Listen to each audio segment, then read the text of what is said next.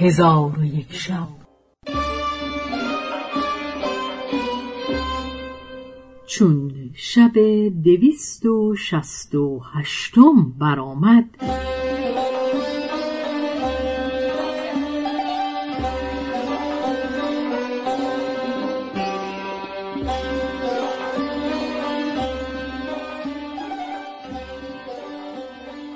گفت ای ملک جوان علاءالدین ملک را به هوش آورد ملک دید که علاءالدین با دخترش حسن مریم به سینه او نشسته ام. با دخترش گفت ای دختر آیا با من چنین کارها می‌کنی؟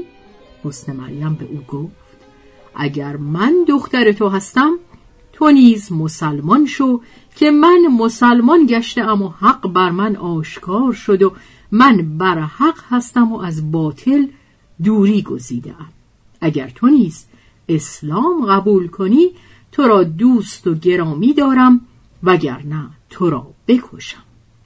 پس علاءالدین نیز ملک را پند گفت. ملک پند نپذیرفت و به اسلام گردن ننهاد. علاءالدین خنجر کشید و سر او را ببرید و در ورقه ماجرا را بنوشت و ورقه به سینه ملک بگذاشت. آنگاه چیزهای سبک وزن و گران قیمت برداشته از قصر به در آمدند و رو به کنیسه آوردند. پس از آن گوهر را گرفته دست به یک روی گوهر که سریر در آن روی نقش کرده بودند بنهاد و او را بمالید. سریری در آنجا حاضر شد.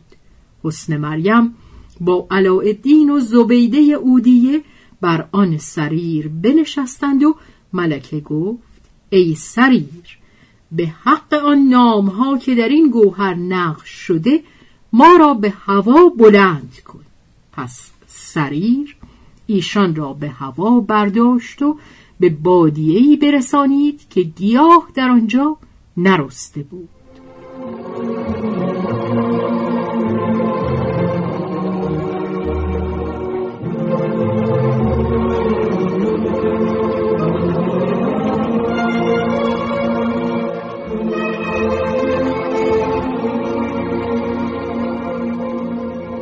پس ملکه آن روی گوهر را که صورت خیمه بر آن نقش شده بود دست بمالید و در حال خیمه ای برپا شد و در آن بنشستند. و آنگاه چهار روی دیگر به آسمان کرده گفت به حق نامهای خدا که در این بادیه درختان رسته شود و به گرد درختان دریا پدید آید. در حال درختان بروید و به گرد درختان دریا پدید شد. پس آب نوشیده وضو بگرفتند و نماز کردند. آنگاه سه روی گوهر را به آسمان کرده گفت به حق نامهای خدا که سفره از برای ما گسترده شود. در حال سفره گسترده شد که همه گونه خوردنی ها در آن سفره حاضر بود. پس خوردنی بخوردند و نوشیدنی بنوشیدند. ایشان را کار به دینجا رسید.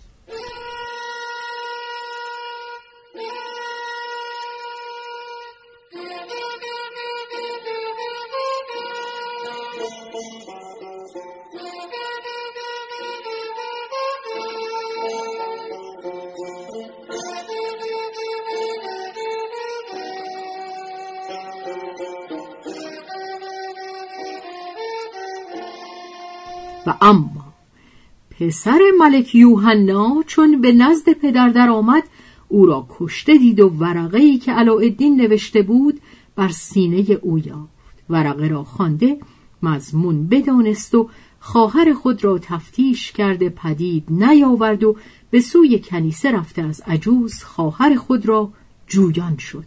عجوز گفت از دیروز تا حال ندیدم پس به سوی لشکر بازگشت و ماجرا به ایشان بیان کرد. ایشان را سواری فرمود.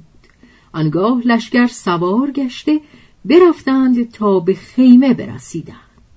حسن مریم نگاه کرد دید گردی پدید آمد که جهان را فرو گرفت. چون گرد بنشست از زیر گرد برادرش با لشکر انبوه پدیدار گشتند و ندا همی کردند که کجا خواهید از دست ما جان برد. حسن مریم به علاءالدین گفت در جنگ ثبات تو چون است. علاءالدین گفت چنان که میخ در خاکستر بکوبند که من نه جنگ و جدال توانم و نه نیزه و شمشیر شناسم. پس ملکه گوهر به در آورد و آن روی گوهر را که صورت سوار بر آن نقش بود دست بنهاد. در حال سواری آشکار شد و با آن لشکر جنگ و جدال همی کرد تا ایشان بشکست. پس از آن به علاءالدین گفت به مصر خواهی رفت یا به اسکندریه؟ علاءالدین گفت به اسکندریه خواهم رفت. آنگاه به سریر بنشستند و عزیمه بر سریر بخواندند. سریر ایشان را به یک چشم برهم زدن به اسکندریه برسانید. علاءالدین ایشان به دکان برده براسودند و پس از یک روز از دکان به در آمده قصد بغداد کرده بودند که ناگاه احمد دنف برسید. به علاءالدین سلام داده او را در آغوش گرفت و بشارت پسرش اصلان را به دو داده گفت بیست ساله است و علاءالدین سرگذشت خود را از آغاز تا انجام به احمد دنف باز گفت. احمد دنف را از آن حکایت عجب آمد و آن شب را در اسکندریه به روز آوردند.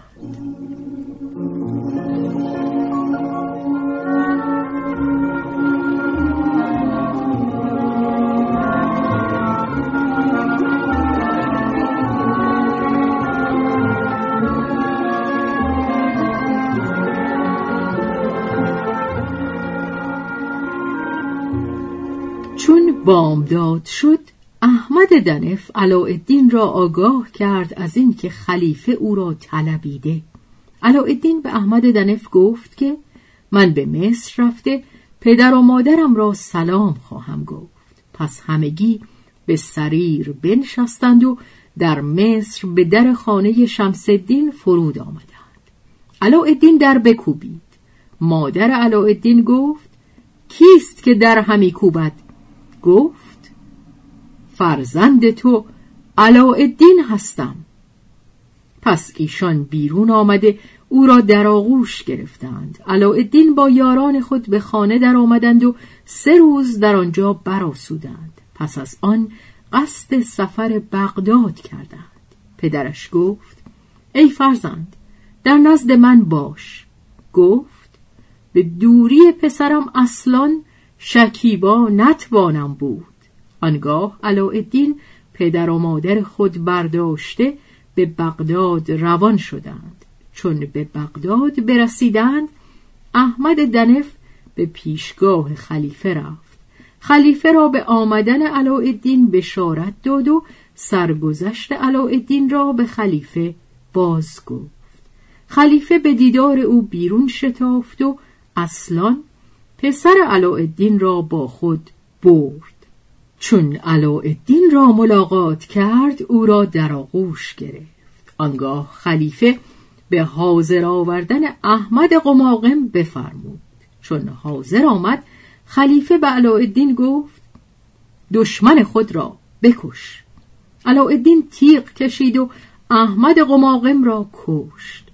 پس از آن خلیفه قاضی و گواهان حاضر آورده حسن مریم را به علاءالدین تزویج کردند و عیشی بزرگ برپا داشتند و چون علاءالدین به هجله حسن مریم درآمد او را دوری یافت ناسفته. پس از آن خلیفه پسر او اصلان را در جای پدر بنشاند و او را رئیس ستین کرد و ایشان را خلعتهای فاخر بداد و ایشان به عیش و نوش همی گذاشتند تا اینکه مرگ بر ایشان بتاخت و ایشان را پراکنده ساخت.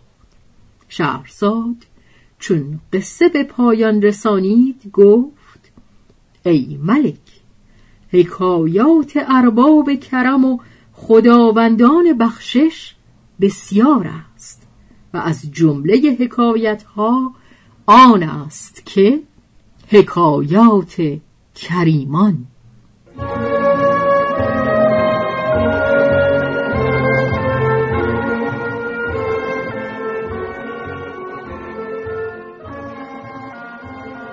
حکایت حاتم و زلکرا از حاتم تایی حدیث کنند که چون حاتم بمرد او را در سر کوهی به خاک سپردند. در سر گور او از سنگ حوز ساختند و صورت دخترانی پریشان مو و گشاده گیسو در سنگ نقش کردند و در پای آن کوه نهری بود روان که هرگاه کاروان در سر آن نهر فرود می آمدند تا هنگام بامداد آواز ناله و شیون بشنیدند. پس چون صبح می‌شد هیچ کس جز صورتهای دختران که در سنگ نقش بودند نمییافت. گویند وقتی زلکرا ملک همیر در آنجا فرود آمد و شبی را در آنجا به روز آورد چون قصه به دینجا رسید بامداد شد و شهرزاد لب از داستان فرو بست.